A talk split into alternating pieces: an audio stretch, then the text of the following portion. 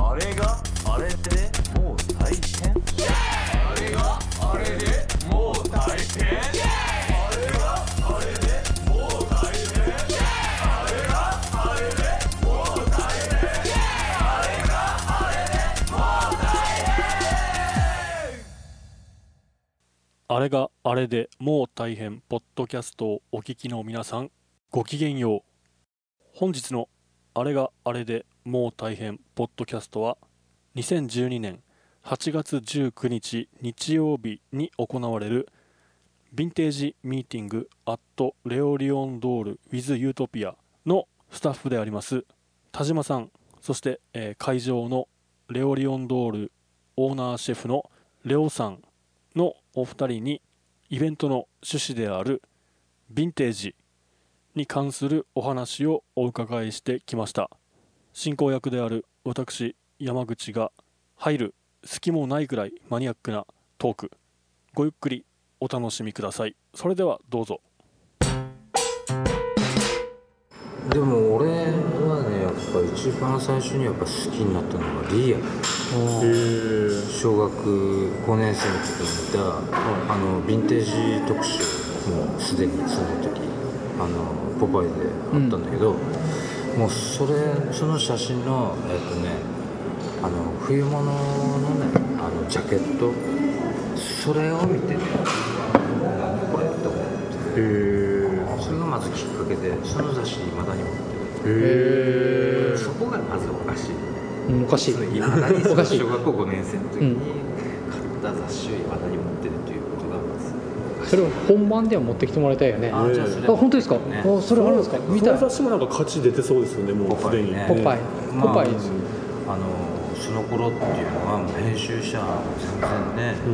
違うもう一番最初初期の頃だから、えー。あの平凡パンチの流れだからもう。もうあのマガジンマハウスなんかの前の守衛守衛者だったのかなちょっとまあそこら辺はちゃんとはっきりまた調べないとわからんけど、うんうんうん。でもねあのあの頃のやっぱ雑誌っていうのは勢いがあったけどさ、うん。ファッション雑誌。すごく面白かった時代、うんうんうん。その時がまあ一番2回目ぐらいの多分ヴィンテージブームだった。あそうかもしれないですね、うん。僕らの時だから90年代入ってからって3回目か4回目ですもんね。3回目かな、うん。でっかかったの。に、うなあのちょうどスニーカーとかもうん。流れが出始めた確かに。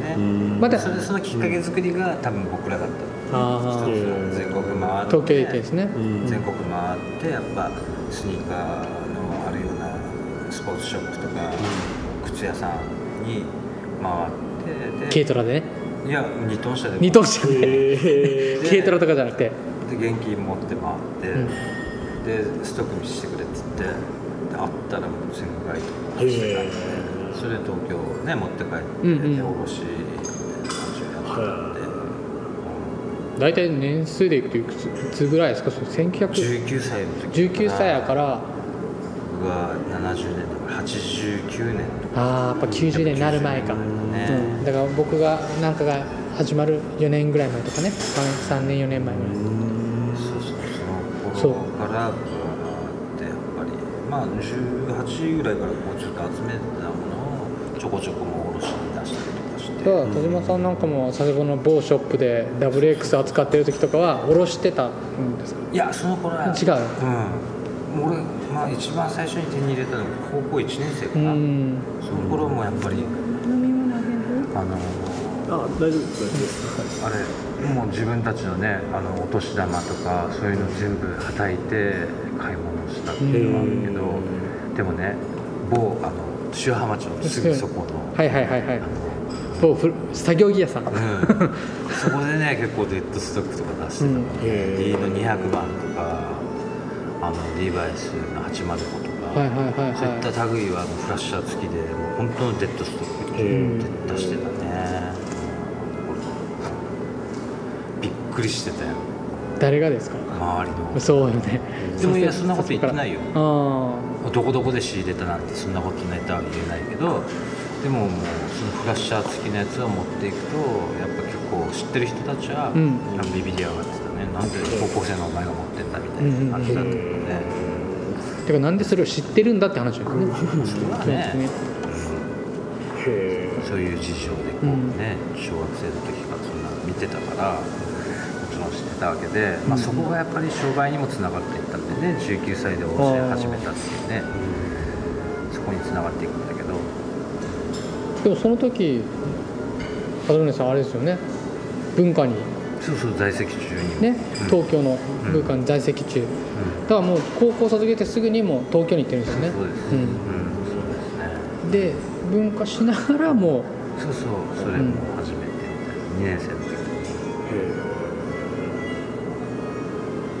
でその頃フリーでスタイリストも始めてた。ああそっかそっか。でそれでね自分のあのまあショップは持ってなかったけどまあ卸できるような環境を作っちゃった。会社立ち上げてねなってやってましたよ。ねいい感じですよね。本当すごかったねあの時代はね、そその時のお宝ジーパンっていうのはなんか お宝ジーパンとかもなんかこれが出たらやばいみたいななんかそうね。デニムはやっぱりなかなか探すの大変だったね。すでにね。でもでもなんかやっぱりスニーカーは全然まだあった時代だったからあのやばいのはあの東京オリンピックの鬼塚隊がこれそんなとこあった？普通に売って売ってたんですか？売ってたっていうかストックであったんで、へあの静岡のあの某スポーツショップの ストックの中にそこでね,、えっとね2トン車1杯分出したんだけど。えそんなにあったんですか？そこにそこに。もうアディダスナイキ、えー鬼塚タイガー、えーコンバースブルックスニューバランス。すごい。すごかったよ。本当もうお宝だお宝の。全買いしちゃったもん。それも辰巳さんそこでもう例えばもう現金でドーン。そうそうそうそう。現金で。現金で買い付け行って。でひちょっと一人じゃまずいからあのバイトやってたところのお兄さんちょっと連れて運転手もしてもらってで買い付け行ってその時の現金で50万分ぐな。でも向こうとしては、なんでこんな古いもんを50万も払うんだと、でも逆にこっちからすると、うん。これはすげえぞと。すごいすごい、うん。元で50万でどんだけになるんだぐらいの、えちなみに鬼塚のはい。例えばデッドで今あるは、多分45万はくだらないぐらい。おー。インストックで。どうなのかな？それ今の時代にそれが売れるのかって言ったら。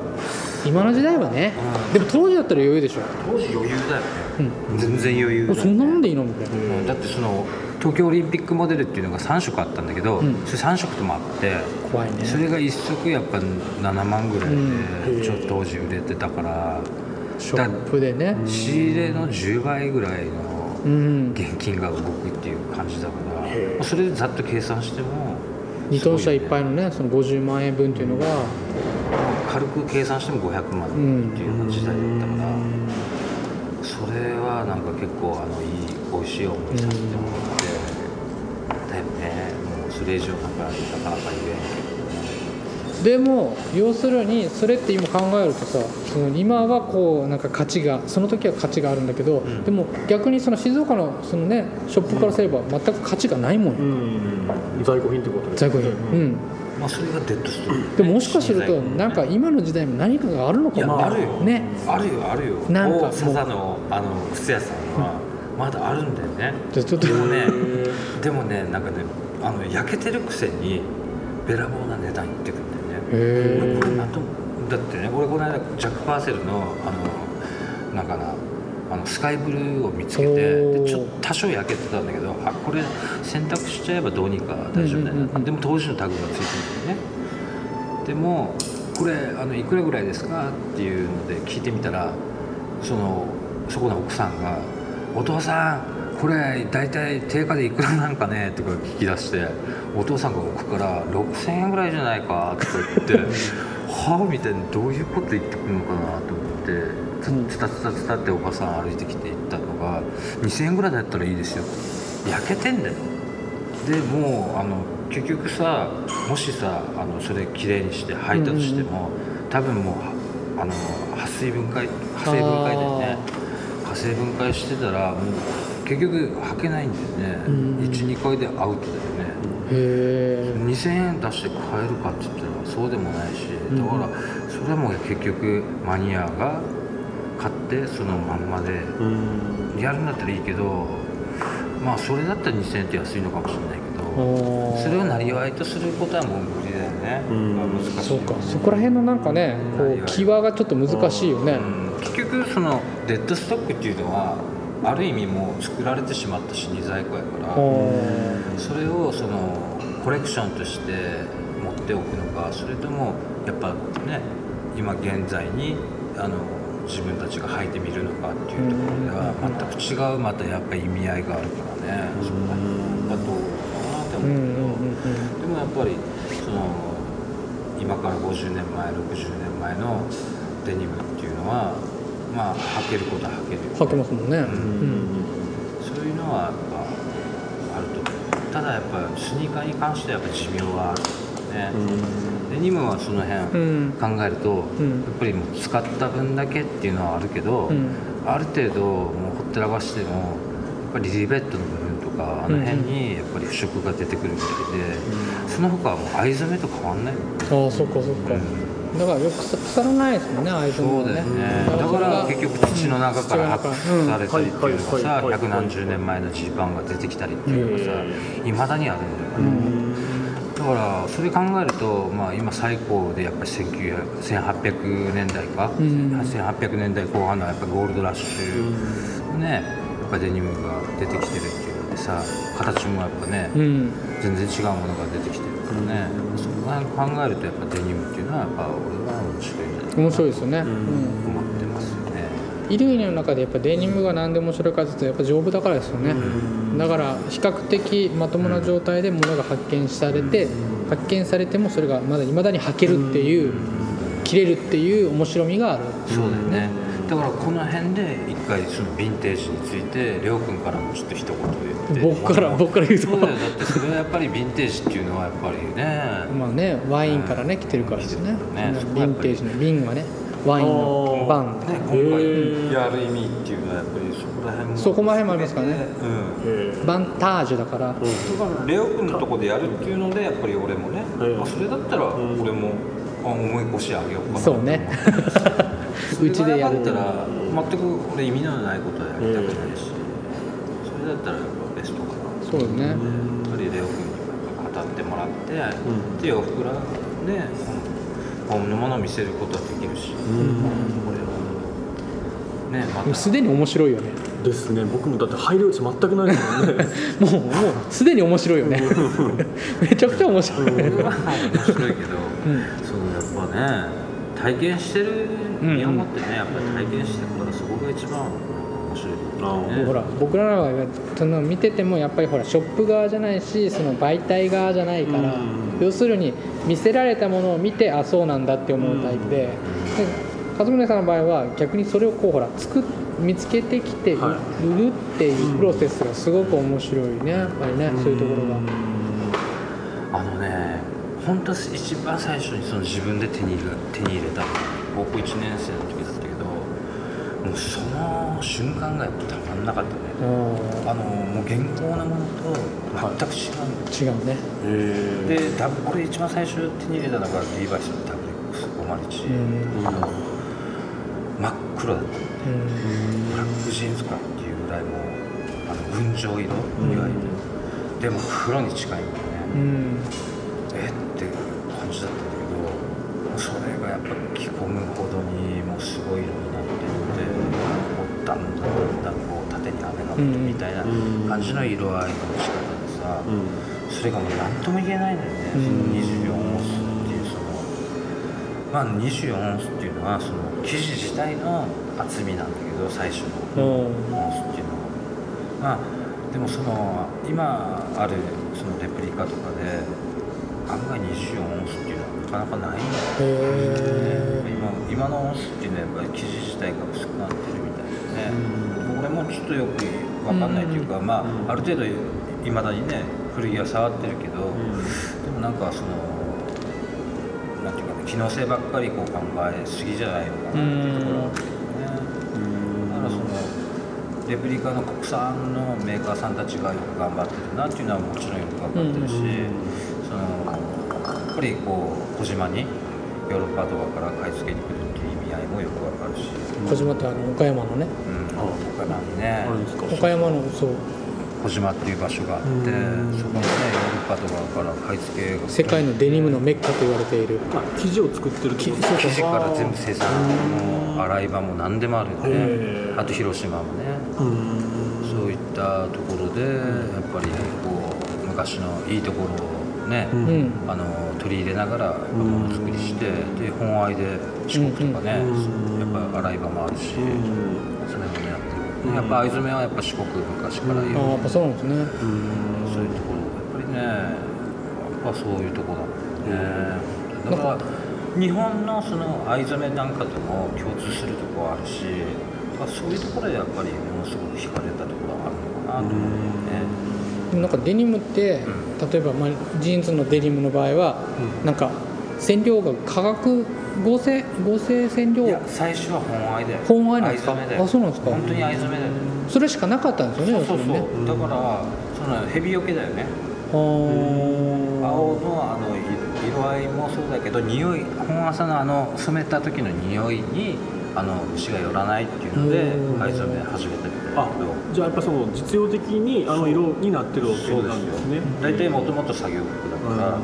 やっぱり実用性を考えてずっとこう形が変わっていくっていうスタイルで、え最初ってだから茶色ですよね。そうそう最初茶色茶色うん。なんか。一番最初その最初のホロ布にヨットのホロ布を使ってた時はもう本当にあのキャンパス時代ニームから入ってきた時は、結局そういう白もあったはずだし、うん。ホワイトみたいな感じとか、その茶色のやつね。よく僕らが西部劇とかで見るあの滅場者のそうそうそうそうねホロそうですね、へー。実際そうだよ、うん。結局やっぱりフランスとのね、はい。つながりつながりですよね。うんあるんだよね。でも色自体はやっぱりアメリカに渡ってからできたんですよねじゃあね。藍染めになってっていうのは。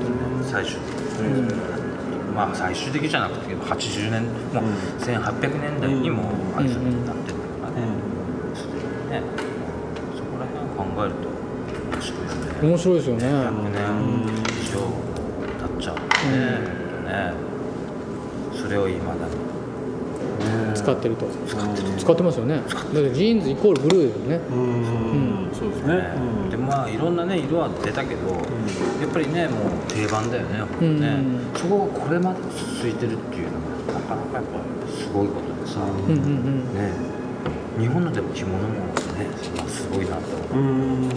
もう日本の着物ちょっとまあねちょっとヴィンテージじゃないけどまたなればああなんだっけアロハアロハシャツはねうん。向こうに渡った人はそこにそうだよ。ね形を変えて。着物だ着物をね解いてうん。シャツを作って民族衣装みたいになったのがアロハやけへえ。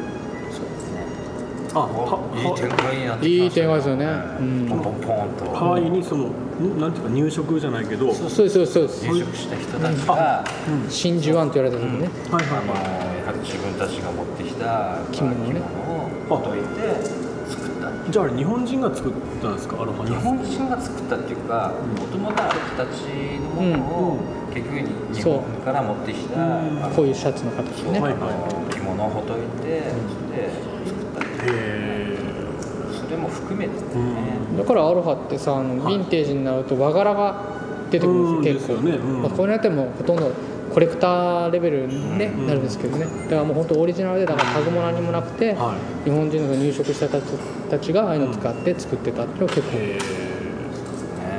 だからあの派手派手な、えねうん。雰囲気的に柄が多い。っていうまだね僕たちがその1920の東京行きたての頃はまだあのアロハシャツのヴィンテージってまだ買えたんだよね今のアロハシャツハワイアンアロハシャツとかいうあの雑誌雑誌だけどコレクターのはいはい。はい本があるけど、もうそれに載ってるものっていうのは俺も大体抑えてた。ーうーん大体抑えてたけど全部あの手飲んじゃったうーんねい一着20万とか30万のレベルですよ。もう今はそんなしないかもしれないけど、でも俺なんかの時はまだもうちょっと67万ぐらいで買えた時代だったけど、ね。それでもやっぱり高値の花でね。へえ。でもその頃のさフライトジャケットなんかも。やばいね。もうん。すごい良かったし。やったことありましたよね。でもよやっぱそれはやっぱヨーロッパ。ですね。うん。多分。すごかったんじゃないかなその時代うんなんかヴィンテージにやっぱり関して関心がある国民っていうと、はい。やっぱり日本人とフランス人だと思うんですよ、おおなんかそうだねそうなんそうだね。ヴィンテージ。ヴィンテージだね。まあなんかでも今はほらいろんな結局国の人たちがね。そうそう、うん。あアメリカもやっぱり日本人たちが騒ぎ出して、うん。それからっていうのがあるもんね、へうん。それまでは全く関係なかった、うーんだってわけのわからん古着屋さんに行って、はい。古着屋さんっていうかなんかこうなんかバーンって体育館みたいなところに置いてあるのにレッドラインとかね、うんうん。レッドラインってそれも間違いなく日本人が言ったから覚えてないと。うーん。ね。あのあの地盤の裏側のなんそうです。セレビッチセレビッチのね。そうあれはね結局一旦で作ったからね。一旦の、うん。端と端今はねあのミシンでこう処理してロックしちゃうんだけど、昔のは結局一番最後が、うん。ああいう耳があるようなうん。最後の方になってるっていうのがあって綺麗になってたんだけど、その一番最後の部分を使ってるだけで、うん。ただ無駄もなかったんだよね、うん。裁断がうまくできてたんですよね、んだろうね、うん。手で裁断してた時代だろうし、うーん。だから昔のジーパンって形が一歩一歩違いますもんね。それはねやっぱりね、あの雑なんですよ違う違うああ違うの？のねあの外注のおばさんたちが売ってたんだよね。一歩一歩お家にお家にあの会社があのこれだけ裁断したものをも持ってって、うん。じゃああの何本塗ってくれるんだみたいな感じで結局、あの家庭の仕事になってたんじゃない？その奥さんたちの。だから一本一本結構手作りに近いっていうのもあるんだよね昔のやつっていうのは。だからあのよりがあったりとかしてそれがいわゆる当たりっていうのでうん。あのラインが右に寄れたりとかして味が出てきて、うん。そういうのが今もうないけど、ん。でもそれをレプリカのメーカーとかがわざとよりが出るようにっていうような売り方してるところがあるへそそれを作ってるのはほとんど日本しかないんですよ。そうだよへーレプリカっていうのをはいはいはい。再現してる、完うん、で日本人の気質って面白いのはやっぱりそのいいなと思うでしょ、うん。作れないっていうものをはい。とことん作っちゃうんですよ、あでここら辺日本人の気質としては、まあ、正直言って例えばほらテレビだなんだって言うけど、はいはいはい。こういうものは多分韓国人とかね、うん。他の人が作った方に流れていくと思うんですよ、うんけどこういうヴィンテージとかに関してのこのレプリカの再現度っていうと、はい。もう間違いなく日本人が世界で一番だと。思う、へー一番もうだねでで絶対そうだと思う。もう認められてんだもんね。それがやっぱり買い付けに来るぐらいだからさ、なんで日本人はここまでねその一個一個糸を分解してその違いが分かるのとかはい縫い方が雑だとか本当は凄まじく器用なんですよ。うーん凄まじく器用なんだけどそれがあたかも下手くそのように縫える技術とか。そうそうすごいですよね。そうだよ。やっぱり基礎が分かってるからそこまでできるっていうのがあるから、へーそこが一番すごいところだよね、本当にね。なんか。でも糸一本からこだわっちゃうから結局その一番最初にレプリカ作ったメーカーたちっていうのはそのミシンを再現するところから始まるあユニオンってメーカーのはミシンを部品から見つけてきて、はい。それを部品一つ一つ組み立ててでそのミシンを再現するところからスタートしてるからそこがもうまず普通の国じゃ考えられないんじゃないですかね。